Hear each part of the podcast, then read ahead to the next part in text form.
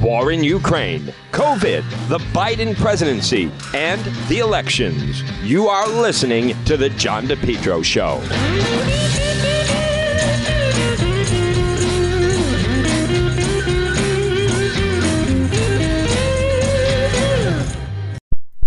You're listening to the John DePetro Show, folks. It's AM 1380, 99.9 FM. This portion of the program brought by the Lodge Pub and Eatery.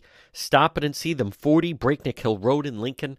Delicious food. They have the big deck now. Stop it and see them. They're waiting for you at the Lodge Pub and Eatery, 40 Breakneck Hill Road in Lincoln. So there is a development with the race in CD2, the Congressional 2 race, and that is where you're going to have now this David Segal and David Segal, I recognize most people wouldn't know him, but I knew who he was. He was a rep that ran for, he was a, a, a rep. I believe he attended Brown University. I knew him uh, and of him as a rep. And then he ran for Congress in 2010. Now, I, as I always maintain, you learn a lot by running, and you also learn a lot by sometimes running and losing. So he did run. He was unsuccessful, but he finished third, where in 2010 it was the Democrat primary. Congressman David Cicilline won the race. He was the mayor of Providence. Anthony Gemma finished second. Anthony Gemma ran a very strong race. And then David Segal finished third. And then Bill Lynch, the former chairman, just had no life to his campaign and finished fourth. Well, David Segal has announced that he's now running in that CD2 congressional district race. I am telling you right now, he also, number one, he just picked up.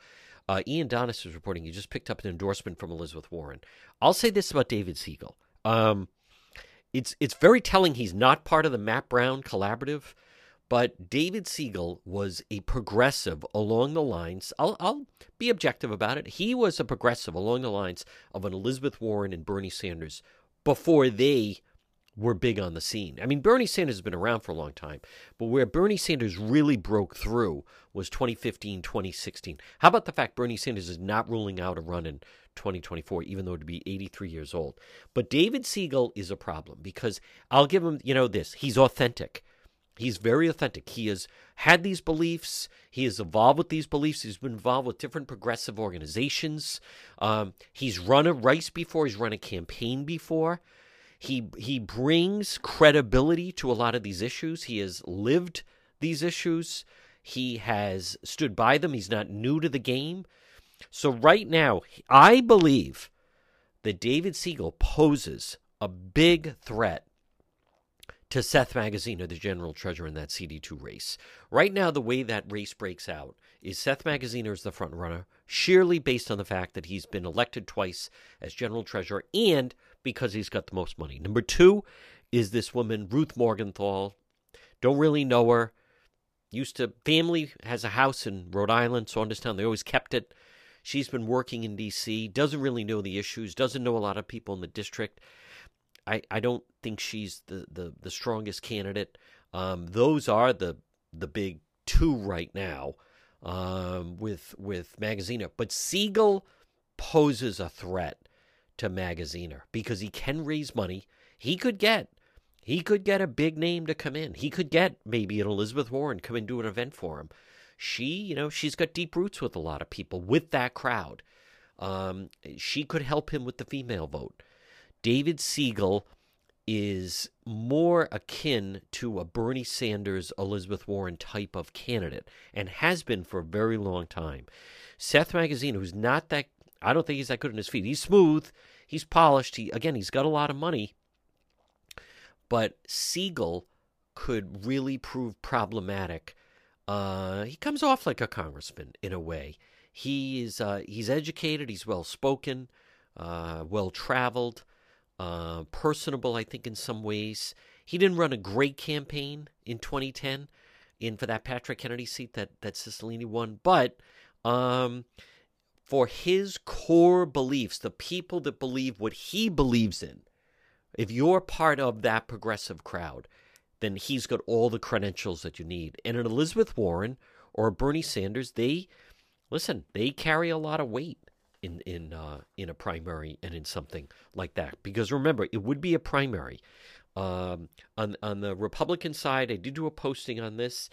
I, I uh, the race is now down to uh, former Rep Bob Lancia and former Cranston uh, Mayor Allan Fung, and I, I, I don't know what's going to happen, and I'm anxious to see how that how Bob Lancia feels that he's going to defeat former Cranston Mayor Allan Fung. Folks, this portion of the John DePetro Show brought to you by Lawn Doctor. Remember, your best lawn guaranteed.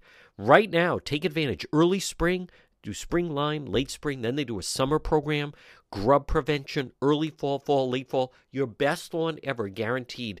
Go online they have a great, easy to navigate website. It's lawndoctor.com. You can call them for a quick, easy quote 401 392 1025. I swear by them. Lawn Doctor of Rhode Island. Have them treat your lawn.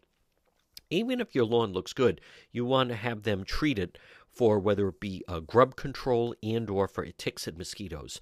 Lawn Doctor. You can mention the John DePetro show referred you, but uh, go online to their website uh, it's lawndoctor.com. I think they're the best, and it's your best lawn ever guaranteed. So, whether it's for your home or business, how the condition of your lawn looks, it, it you know, people take pride in it and adds a lot to the appearance of your home, of your property. And if you have grandchildren want to come over, make sure you don't have ticks and mosquitoes in that grass. Lawn Doctor. Call them for a free quote 401 392 1025 or online at lawndoctor.com. You're listening to The John DePetro Show. Listening to The John DePetro Show weekdays. We start at 11, we go until 2. It's AM 1380, 99.9 FM. You can always listen online at the website, depetro.com. Joining me right now, he is a columnist with the Boston Globe, focusing primarily on Rhode Island. It is uh, our friend Dan McGowan. I want to start off, uh, Dan McGowan. boy, there's nothing like basketball playoffs. There's actually nothing like I, will watch anything if it's a playoff game, whether it's hockey, baseball. Uh, during the season, sometimes I think they sleepwalk. But what an un and, and I'm doing this only because I know you're a Knick fan and of your coverage of the Friars in the NCAA tournament. But what a comeback by the Celtics last night! what a game! I am all in with this. Team. Wow. I feel like you're I feel like you're really twisting the knife on me here. Uh, no, you're you're exactly right. I mean, look the the the cool i'm like you john i feel like the if it's you know if there's kind of playoffs uh, you know win or go home type of scenarios i'll watch soccer i'll watch football i'll watch basketball. And you know the cool thing about i think the nba playoffs this is a bad thing about the regular season but the cool thing about the playoffs in the nba is you see them go to a new level right? And these first two games I think you know probably the best series going is this Celtics Nets series, and you just see sort of the you know such a high level of basketball talent. It's it's really a good thing to watch. And you know i don't i am no celtics fan at all but they have been uh excellent the second half of the season and then into the playoffs. And you go up 2-0 against the nets you know i wouldn't count them out but uh, it sure looks like the Celtics team kind of has the makings of a very special uh, run through these playoffs. Absolutely, and coming off, you know, obviously, you know, Patriots were disappointed, but the Red Sox, you know, made it interesting the fall. Nadim McGowan, I am curious how you became, or or actually, it's uh, how you became a Knick fan. Was it from from from growing up? It is. It's it's the okay. so I grew up in Connecticut, right? And the uh the New York teams, yeah, and the ninety the ninety four playoffs. Yes. Yes. was the you know the the year I kind of you know I'm oh, seven okay. eight years old and I and yep. I become a huge fan then and that, that was the so I became a Knicks fan I think oh we're gonna get to the finals every year we've been to the finals once since then so hasn't been a great run for me yeah you know I you know New York it's too bad the Knicks have not had a good team in a while because when they're jamming, that that can become very quickly a basketball town. Very much so. Um, I, I, think it is. I mean, honestly, yeah. I think when the Knicks are good, there is yeah. something about New York that yes. even the Yankees, like, eh, eh, eh, and the Yankees are, are obviously the you know the real team of New York, but they really are. The Knicks, when they're good, uh, I mean, you even see it in spurts. You know, they start off, I think, three and one this year, and you know, the Daily News and the Post are writing, yeah. "This could be the year." you know, I mean, the the expectations rise so much. You know, when you just when you have a win record, let alone you know you actually have a good team. And it, it, it is why I was in New York in the '90s when those Knicks teams, when Pat Riley and the coach and that '94 team, and you Ewing, and even I saw Michael Jordan play at the Garden a number of times Um, when, when the Yankees and I, and also though when the Yankees were in the World Series, it just takes over. Absolutely, absolutely takes yep. over New York. Cab drivers have Yankee hats on. I mean, everyone does. Uh, but it, it's too bad. But the the uh, the Celtics, what an unbelievable run, and now uh, and it, it just moves to you know the next phase. Now they go to Brooklyn. You know, one quick thing about the regular season. There was a great story several many years ago in the New York Times uh, magazine section, and it, they were highlighting. Um, his name was Amar. He he was a young player for the Suns, but the whole purpose of it was that basically the, where the fans and family sit during a basketball game it's basically like a section of lottery winners. That's because right. every everyone on the court is at least a millionaire, multi-millionaires. The, the, the, the outcome of the game doesn't matter that much because you know during the regular season, but the playoff basketball game is is just it becomes. I mean, what you saw, I, I remember that sort of thing. Amar'e, I think it was Amar'e Stoudemire was the, exactly uh, right. yes. you know, it ends up being, he ends up going to the Knicks, of course. The uh, your the difference is so dramatic. You, you don't notice this in for baseball, which is you know the sport that I really love. There's not a huge difference between a Saturday afternoon in April and the, the atmosphere changes, but the way the got the players compete because baseball is a very kind of disciplined game. Basketball changes completely. The intensity goes through and you, you, know you don't see this in football because in football there's so few games that you have to be intense no matter what right. so basketball you're right i mean you can you can go to a game. I mean i, I think actually I, I, think we joked about it at the time. I'm pretty sure i got covid from being at a Knicks celtics game uh, wow. this season. Yes and, that's right. and you know you watch that game and both teams kind of slept walk through three quarters and yeah they turned it on a little bit in the fourth quarter but th- then you watch you know i mean the last the last couple of minutes of that game on sunday especially I mean, that is just as good a basketball as you're going to see. And then to see the Celtics come back last night and they get down in a big hole and uh, and you know just fight back. I mean, that's the the special thing about the Celtics team is they just fight. They're tough. They do. Um, and you know what else, Dan McGowan, is the fact that it's a series. You mm-hmm. know, that's what adds to it. Football, that's the only thing. It's it's a one and done. But um, but the fact that you know now it shifts back to Brooklyn. I would think it's going to then shift back to Boston. Yeah, yeah. You really get to know the players and the team. They're my Kyrie, and that is a very good. Well, it's a uh, good story. It's a it is. It's a good storyline, right? You've got the Kyrie factor. You've got yeah. Kevin Durant, who who might actually be the most talented player who's ever played the game. I mean, he is that good. Yeah. Um, you know, not the best because he's not he's not Michael Jordan, he's not LeBron, but he just the way he plays the game. And so, and then you've got this really special Celtics team with you know two elite players. Then you got a guy like Marcus Smart, who how could you not root for that guy? He just plays his butt off. Yeah. But the uh, Garden was alive last night. Well, Dan McGowan, I am very anxious to hear your thoughts on this uh, so-called Superman package that came out. There were a lot of happy faces at that press conference. A lot of agendas going on between Governor McKee, even Mayor Elorza came in, yeah. um, and and then uh, Stefan Pryor. Everyone has somewhat an agenda, but you wrote a good piece. Where you're saying that the city of Providence, and the word you used, I was actually surprised, is they need to be greedy on this deal. So, but what t- take us inside that? Yeah. So you know the thing is, is you look at this and you see you know, you, the the way these guys, when I say these guys, I mean all the politicians, right? The thing they want to do is they want to have this balance between you know taking a victory lap on something that you know that by the way if this building gets filled there's lots of people deserve credit for getting it done um, they want to have the balance though between the victory lap and then they want to be able to say hey, we didn't, you know, we didn't cost the taxpayers very much money at all. And you look at this deal, and everybody's saying, oh, you know, 40 million and and you know it's not that bad and they wanted more and and we we got such a good deal and you look at this and you say the biggest subsidy is the number we don't know yet which is in the city of Providence uh, that, that that the Providence City Council will have to approve. I mean, they they want a 30 year tax break.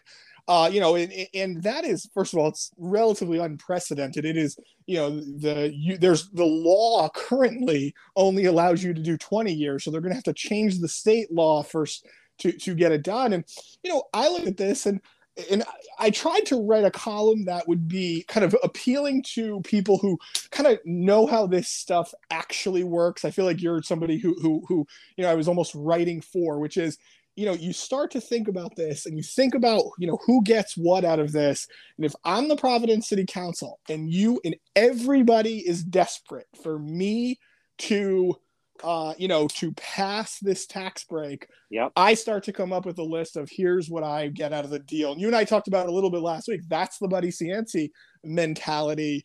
And there are things that I would argue would benefit the state uh, or would would benefit residents just as much as it would benefit any you know singular city council member. You know, the thing I've been saying is why not put uh, in John Lombardi, the, the state rep, former council president, said to me too you know, why not get the state police to pay for uh, a police academy or two?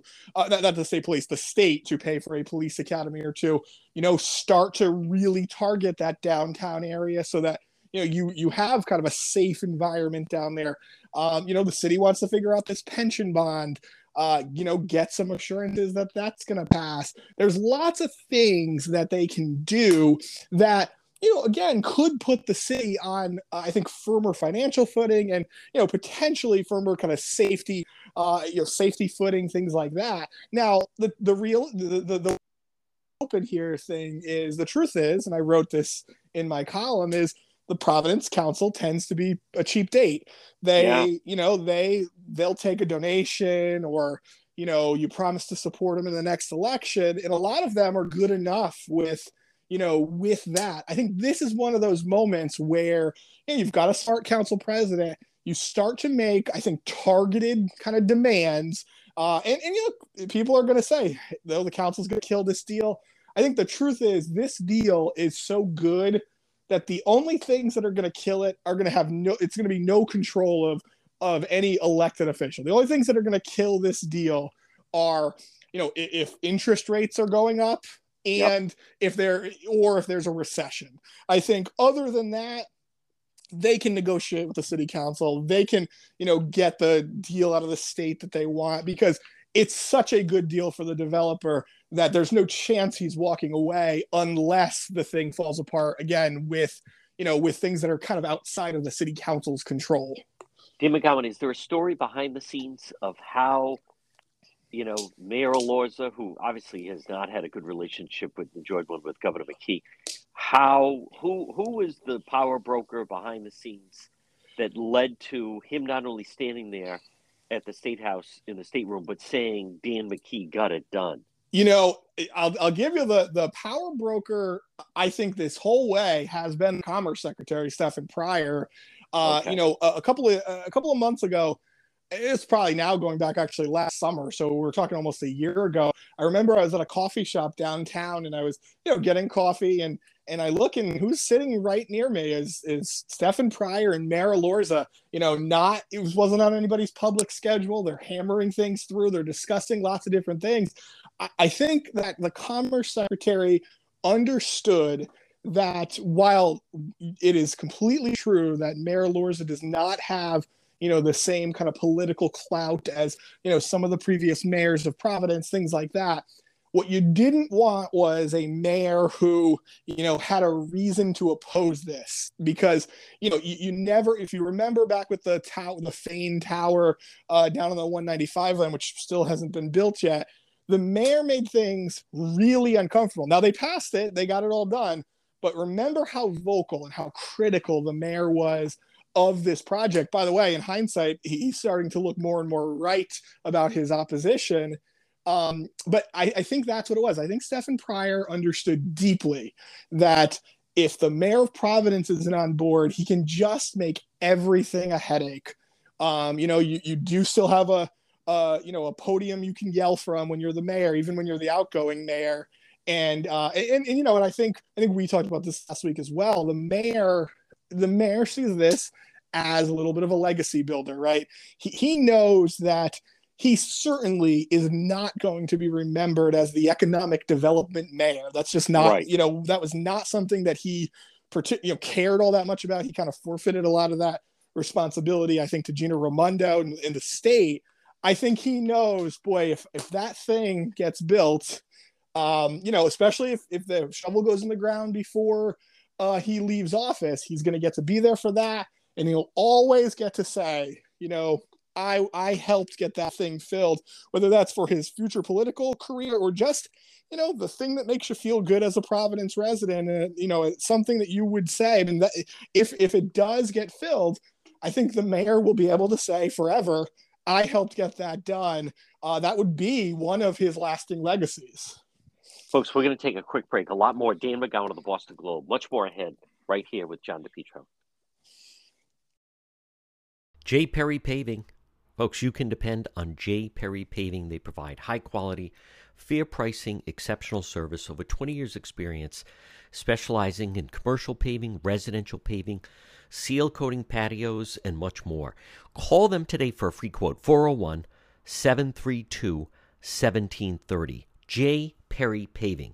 They are tremendous. They also, how about this, once a month, they provide a free paved driveway to a veteran. And remember, whether it's a brand new paving project or just a cracked driveway that needs to be refreshed, call J. Perry Paving for a free quote. It makes a huge difference in your property, in your home, in your driveway or patio. 401 732 1730. J. Perry Paving, 401 732 1730. You can also find them on Facebook.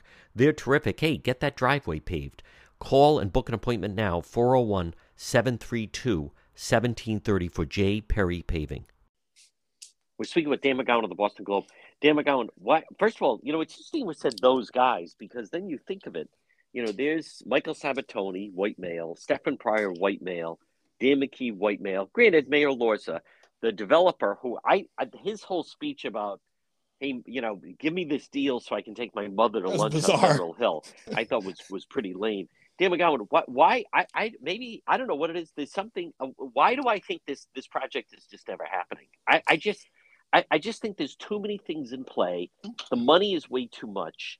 Um, the the the ability of cost overruns. It's you know, if, if you're the new governor coming in, because I don't think this thing is going to happen between now and the primary, and I'm not convinced that McKee is going to the primary. What what why? I just have this feeling this thing is it's. I've seen this kind of movie before. It's it's. I just think it's never going to happen. It's a it's a really reasonable thought, and here's why. it, it's not.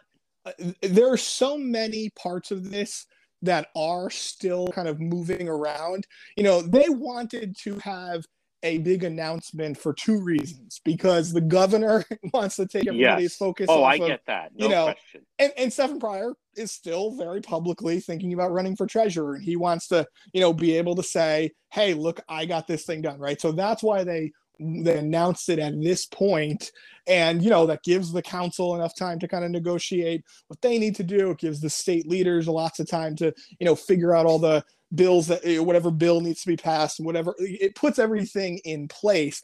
But I- think it's completely reasonable. I'm a little surprised to be honest with you that we aren't seeing any of the democratic candidates for governor come out and be critical of it. You have seen that in the mayor's Right. race in providence. You know gonzalo cuervo has been you know kind of stood out. It's given him a little bit of a platform to you know nobody knows who these guys are.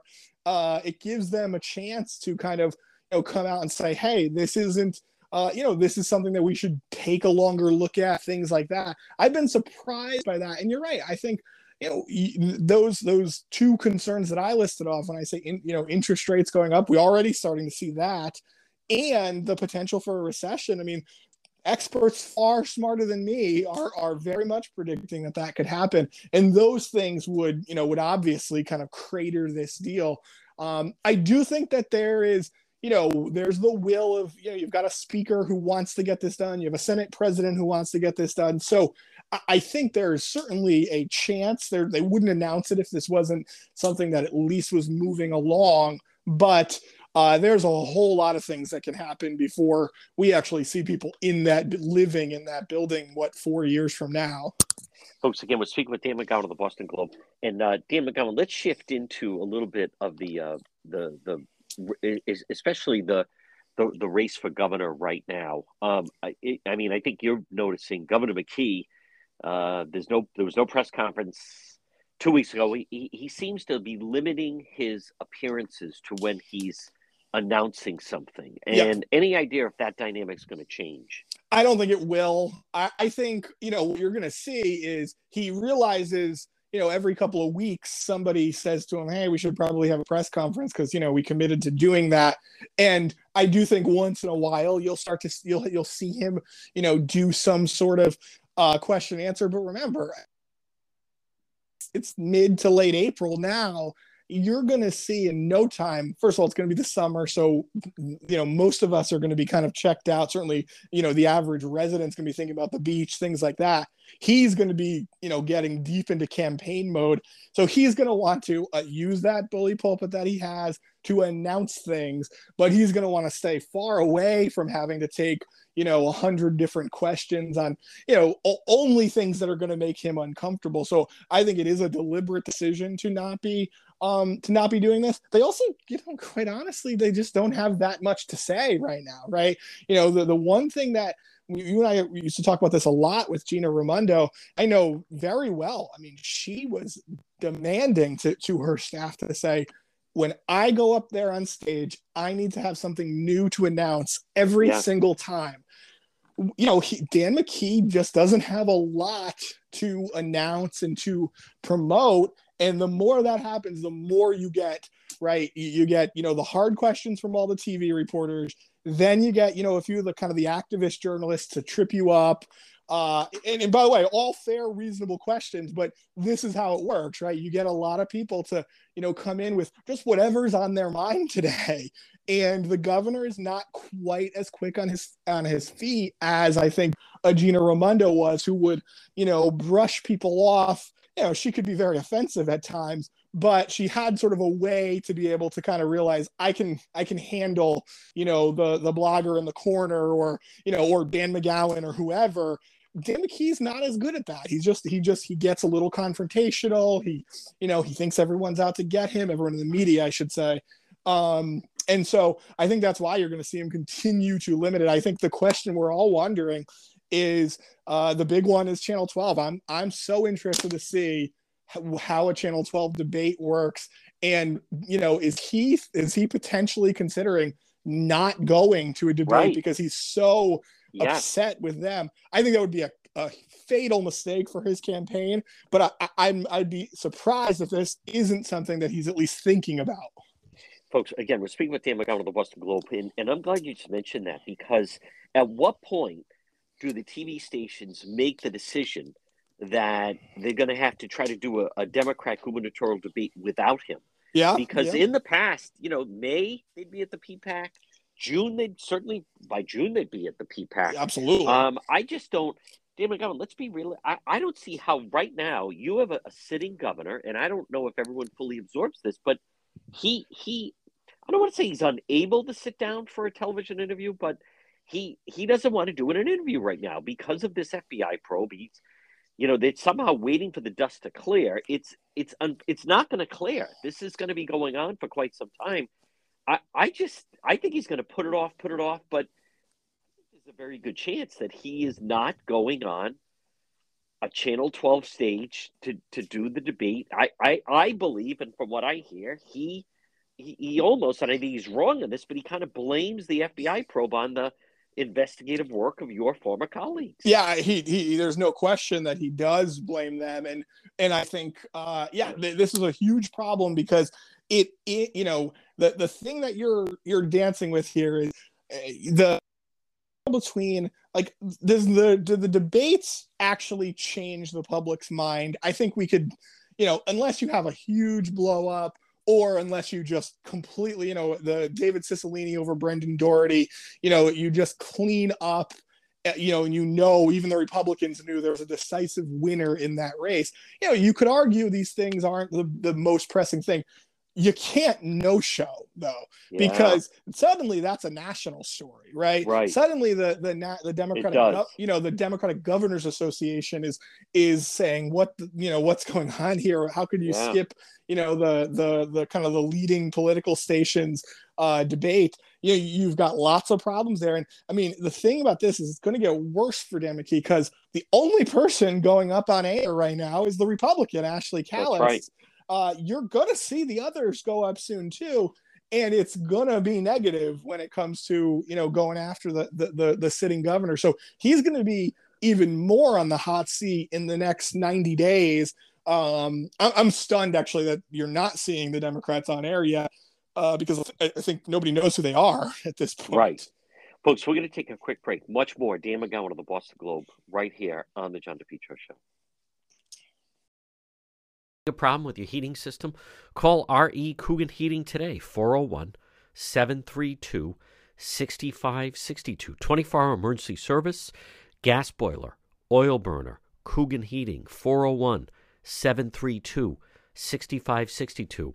They're helpful, trustworthy, reliable. Explore their services. Look for them on Facebook and the website is recooganheating.com. Residential services, as Coogie says, let us into your home. Don't fix it alone. Plumbing, heating, and cooling from winter to summer. Trained technicians provide 100% service, one customer at a time. From service calls, maintenance agreements, installation, RE Coogan Heating, proud to help residential customers, and they pride themselves making customer service and satisfaction a top priority. Call them today. Now it's cold, it's going to remain cold. Call Coogan Heating today, 401 732 6562. It's Coogie, it's 24 hour emergency service. Hey, not long ago, our hot water tank gave out. What did I do? Did I panic? Did I try to fix it? I called Coogan Heating, 401 732 6562. Look for them on Facebook, and then the website is recooganheating.com.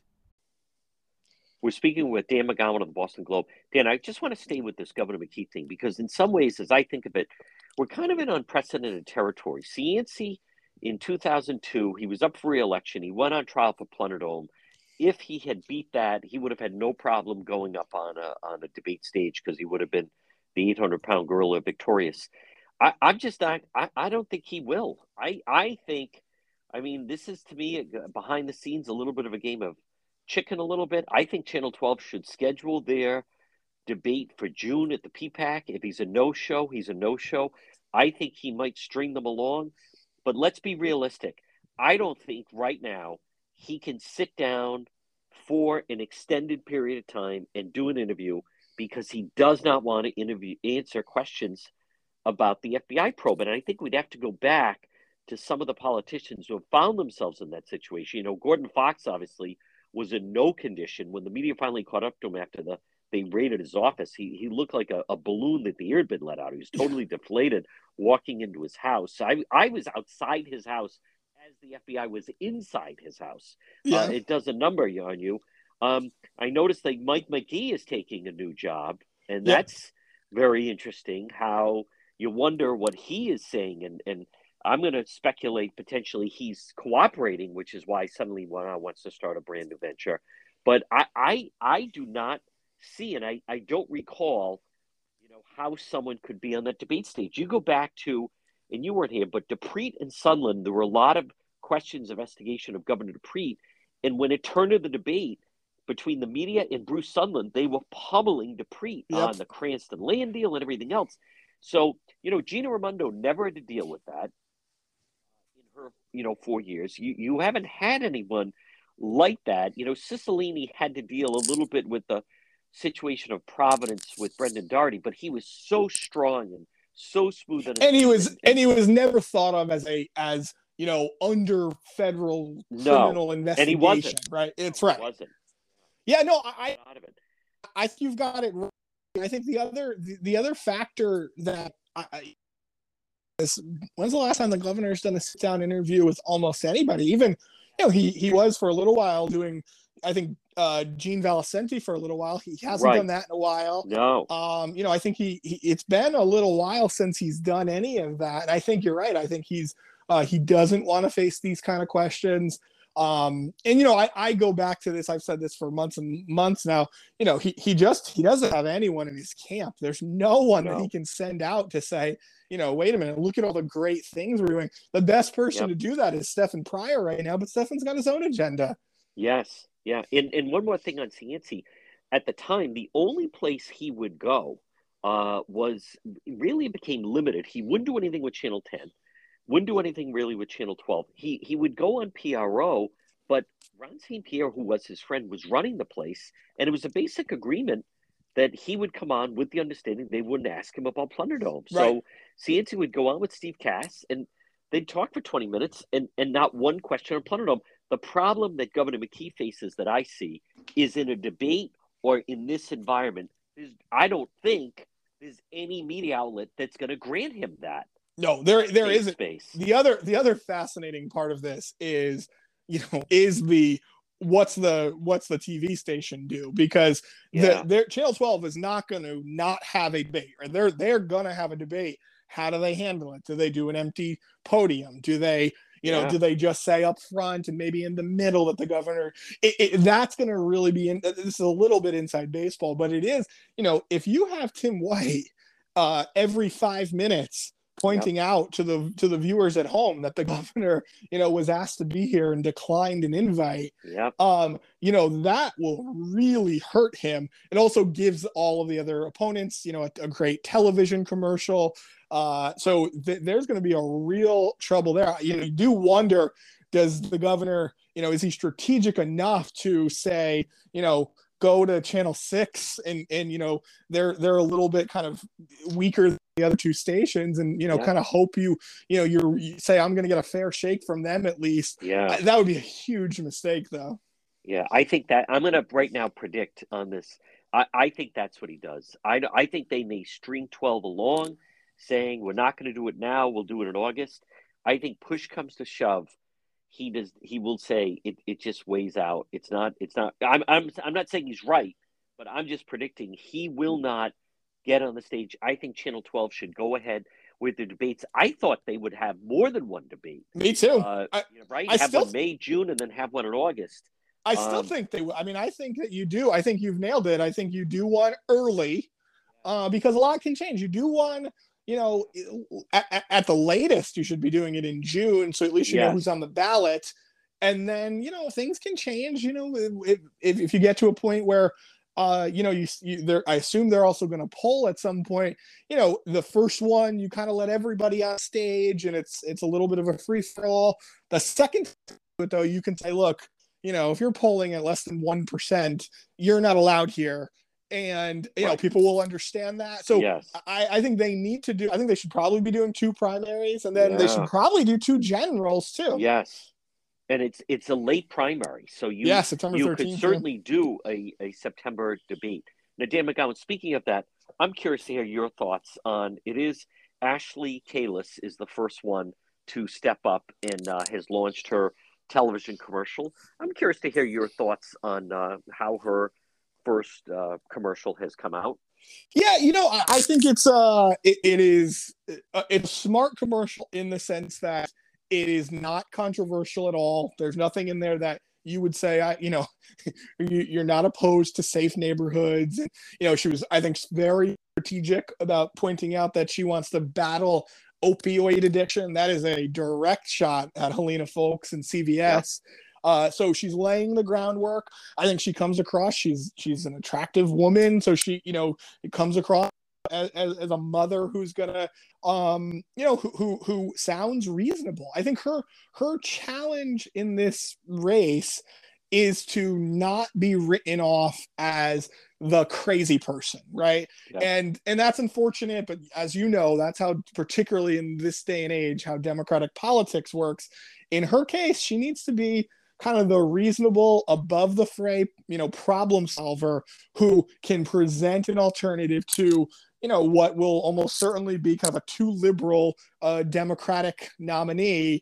And you know you want to be able to show kind of the the real differences and you want to be able to push back when when they say wait a minute republican trump that's so bad you want to just say no i'm not in this for donald trump i'm in this to you know fix our schools and things like that I think she's, you know, I think she's very successful with that. I think she'll resonate. If you look at where she bought her commercials, you know, it's The Price is Right, it's General yep. Hospital, uh, it's The View. What is she doing? She's trying to appeal to kind of an older, uh, you often female um, audience that's going to give her at least a look, a fair shake um, heading into this general election. She benefits from not having a serious primary. She's going to be, you know, she's going to obviously cruise through there.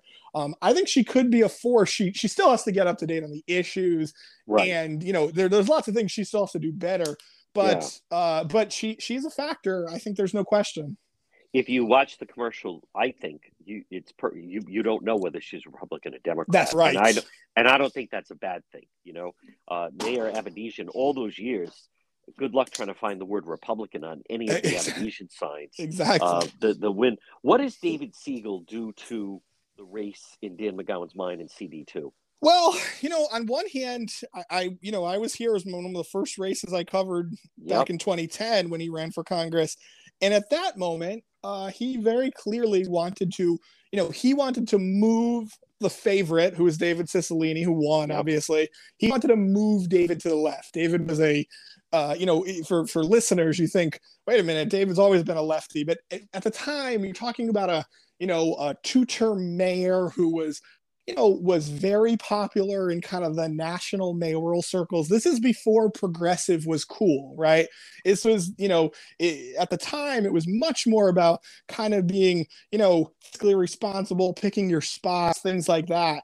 And and David Segal went in with the very clear intent to try to move him to the left. And I remember for years afterwards, you know, David Segal would call reporters and push you know, how is David going to vote on this bill? And how, you know, is he joining this progressive cause? And that's what he did. And, and in many ways, it did work because David Cicilline has definitely veered to the left, um, not as far as his colleagues, but but certainly he's veered to the left. There's a part of me that thinks that's what David Segal is going to do here. The one difference is you know 10 12 years ago he was you know all he was was kind of a progressive upstart who was yep. known locally. Now right. you know he i don't think he's as well known locally but he does have a bit of a national presence. You've seen that in his fundraising. Um, so i think he's a factor in this race.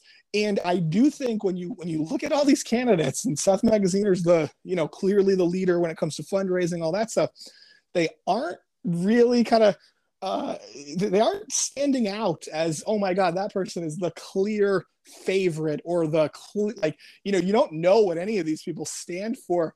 I think david segal can appeal to um, you know to democrats who want somebody who stands for something. Um, the flip side is you know the close the further left you move in a democratic primary the more Allan fung looks like a, just an unbelievably good candidate yeah. i think in the general so i think Allan fung loves the idea of David Segal, uh, you know, really kind of interrupting this race. It does. I think it throws. And speaking of that, I think it really. I think he, his presence, I believe more than anyone else, I think he affects Seth Magaziner because, yep. you know, Segal. I think he learned a lot. He did finish. I, I think he finished third in that. That's right. With Cicilline because Gemma finished second. Bill Lynch uh, really ran a poor yeah, campaign. Fell apart. Finished, yeah. Uh, fell apart. Fell fourth. But uh, Dan McGowan, speaking of that, um, I mean, I do you understand or any idea on Bob Lancia still remaining in the race? I mean, I I kind of posted a blog post about this. I think it's and and I plan to talk to him next week, but that has been become his identity for the past three and a half years. When he introduces himself, it's I'm the guy running for Congress in Rhode Island, and he travels and he and the wife have kind of made that that's their life now. Yes, um, it's like someone that buys a camper and they start traveling around the country. You're I he read goes to goes to CPAC. He goes. He was at Mar-a-Lago. Um, do you? I, I just I don't see. I, I'm anxious to hear from him, but other than you know, you know, I claim first. Reminds me when I used to take my kids somewhere and someone would say shotgun, right. and that means they get to sit up front with with with me. Um, other than that, I, I'm trying to figure out what is his victory. well, I thought your blog post about it was really smart because it is it, it, has become kind of his identity, and the risk you run, you, you, know, with kind of office, you know, running for office being your political identity is you you start to become Chris Young, right? And, yes, and, you know, God rest his soul, but you know, he, there was a guy who just you knew every two years yeah. he was going to run for something. Exa- exactly, and I, I, think the challenge here is look, I feel bad for him. He's a guy who, you know, he, he would say he, you know, he, he got almost 40% or 40% of the vote two years ago. Obviously, you know, th- there was a lot of other things at play here. You're running into uh, you know, a, a candidate who uh, is is really good and and is somebody who can legitimately win this race. And I think uh, I think he's probably offended, right? I I would be too, I suppose. But you got to look at it. You got to understand the math here. And, uh, you know, there's a reason Jessica De La Cruz got out. There were a lot of people, John. I'm sure you talked to yes. many of them who were so excited yep. about Jessica De La Cruz. It is really hard to raise money when you don't have a base, you know, beforehand. It's right. just it's a very difficult thing to do. And all that energy and all that anti-Allan Fung sentiment, yep. it, it didn't translate to no. dollars. No, it did not. And you know, and I actually admire her for doing that because I kind of adhere to um in the book Thriving on Chaos. One of the mm-hmm. things they say is if you're going to fail, fail fast. Yes. And where I think she's actually smart and I'm impressed is that she knew enough to pull the plug. And where I think this could really pay off is I am hearing that this is Cicilline's last go round. This is going to be the final time of running. I, I've heard he has no interest in being in Washington as the Republicans are going to take over. That could position her to make a CD1 race in 24. And then she doesn't have to move her family. She gets two more years, you know, up at the, the state house. Um, I'll say this about Fung. You learn a lot by losing if you can get up. He, he, he lost running for mayor, came back, won obviously several times. And then you learn a lot by running for governor against a yeah. very tough opponent, Gina Raimondo, the other thing I'll say about Mayor Fung is so far, and I, I think where he's going to kick off next Tuesday at the, the Varnum Auditorium in East Greenwich, I think that's a good spot. But he has a spouse who is all in. Yep. And BA, to her credit, she lives it, she breathes it. When they wake up in the morning, that's what they're focused on. When they go to sleep at night, that's what they're focused on. I think it can it can make a difference in a race when you have someone who's as all in as you are. Yeah, put it like this, right? You now have two of you that can yes. cover the district. And that's and, right. And that I think you're exactly right. I think there are a lot of people, and you and again, you you know this very well. There are a lot of Republicans who would say, well, Barbara Ann, you know, was one of the reasons why Fung didn't do as well in 2018. But here's the thing: Barbara Ann has become uh, she's a lot different of a person than she was a couple of years ago. Yes. She's she's more moderate than I think yep. she was before. I think she's yes. learned a little bit. Yes. Uh, she she's well liked, well spoken. Um, now, in super conservative conser- uh, circles, is she beloved? No, that's not who Allan Fung needs, especially that's if he's not in a real primary. You, know, you right. got, if Allan Fung is, you know, shoring up the votes in Cranston and she's down in East Greenwich knocking yeah. on doors, um, it is it is a lot because you don't see this. You're not going to see Seth Magaziner's wife, you know, out, you know, over there working no. as hard. They, have got a child to raise, right? You know, and different people have been like Ken, you know, Ken Block, his, you know, and he's a nice guy, but his wife was invisible in the kid. That's right. Just, you know, the solo out there. The other thing about BA is you and I both know. Listen, she took out when you take out Mattiello, you get to do things your way, and oh, the, the Republicans yeah, that are right? The Republicans that may be criticizing the real conservatives that are that are maybe criticizing or they're not big fans of Fung. You know what, Dan McGowan? They're not the ones that put him in office for three terms in Cranston. Yeah, well, and here's the other part of this. You know, we go back you and I at the beginning. We're talking about sports. You ever hear, you know, when a, a player, usually Jayson Tatum on the Celtics, you know, year two, year three in the NBA, the game starts to slow down for you. You start to see everything. When you beat the Speaker of the House everything right. gets easier. You know, yes. you walk a little taller, you yep. feel very good about yourself, and there's a reason. Barbara is she's confident when she's at the she state is. house. She's not, yeah. you know, she, she'll, she'll she'll disagree with her Republican colleague. She'll you know she'll saddle up to leadership a little bit, and again, it makes some people crazy. But she walks a lot taller today than she walked two or four years ago. She does, and you know their brand is the Fung BA brand. That's yep. their brand. Kind of reminds me of you know, the Caprios were always there was the Democrat Party, and then it was almost like Team Caprio. That's right. They kind of you know did their own thing, folks. Each day, without fail, I begin by reading um, the roadmap, which arrives in my inbox, and Dan McGowan puts it together. It is links to all the stories you can read in the Boston Globe. Plus, as I always say, I, I all, he always tells me something I don't know. And right now, folks, by listening, if you just take this down, you can have roadmap arrive in your uh, email box starting either tomorrow or Friday. Dan McGowan, how can that happen? The be- easiest thing you can do: send me a blank email. You don't have to write anything. I'll know what it is. just send a blank email to ri news at globe.com ri news at globe.com i'll know what it is and you'll start getting it uh, first thing tomorrow morning Go Celtics. Folks, he's Dan McGowan. Dan, great job, and we'll talk to you again. talk to you soon john thanks Propane Plus. For heating and cooling, call Propane Plus today in Massachusetts 508 252 3359. In Rhode Island, Propane Plus number 401 885 4209. It's the Johnson family. It's Propane Plus, the leading full service provider of propane to Rhode Island and southeastern Mass. Not only can they install your tank and schedule propane deliveries, but they can service your entire heating, cooling system and install any propane or natural gas appliances.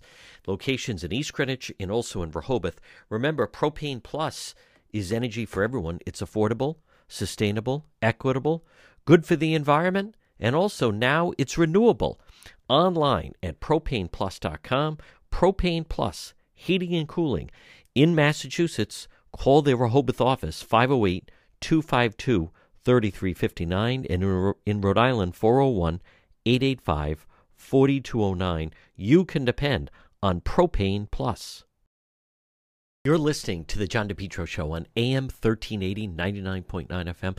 Remember, you can always listen online at the website, depetro.com. Now, while you're there, uh, there's a lot of exclusive stories. Folks, we cover stories the rest of the media ignores. It's real news whether it's video that we're out at a crime or a protest or various things that are happening, plus other exclusive stories that we break, log on at the website. That's also the best way to reach me, by the way. If you'd like to get in touch with me, just scroll down a little bit. You'll see a, a button that says Contact John. You can also support the program. You, you can also get some great merchandise in the shop right there at depetro.com. And it's all our links to social media, whether it's Facebook, so you can watch Facebook Live or also Twitter or YouTube or Instagram. So take a minute, and then also we have some great sponsors there as well. It is a happening. Check it each day. It's depetro.com. Brothers Disposal. Call Brothers Disposal today. Get a purple dumpster for your driveway. How do you know it's Brothers Disposal? Because it's a purple dumpster. Look for them on Facebook and give them a call for an estimate 401 688 0517. Get a dumpster in your driveway. Maybe you're cleaning out your basement, your garage, unwanted belongings. Maybe you just have some things in boxes that you've never taken out. Clean it out with Brothers Disposal. They're also now offering weekly trash collection services. Call Brother Roland today at Brothers Disposal 401 688 0517. Whether it's a small household construction project or you just need a dumpster to get rid of some unwanted belongings, call Brothers Disposal today. Come on, brother. Call Brothers Disposal 401 688 0517. Look for them on Facebook, Brothers Disposal. Get a dumpster in your driveway 401 688 0517. Portion of the program brought to you by the Cowesett Inn. Check them out on the website, depetro.com, the Cowesett Inn or Rhode Island tradition since 1977, located 226 Cowesett Avenue in West Warwick, whether it's lunch or dinner or drinks in the lounge, whether a nice dinner or even just appetizers. There's always a great crowd. You can link directly to them, and gift certificates are available. The Cowesett Inn, 226 Cowesett Avenue in West Warwick.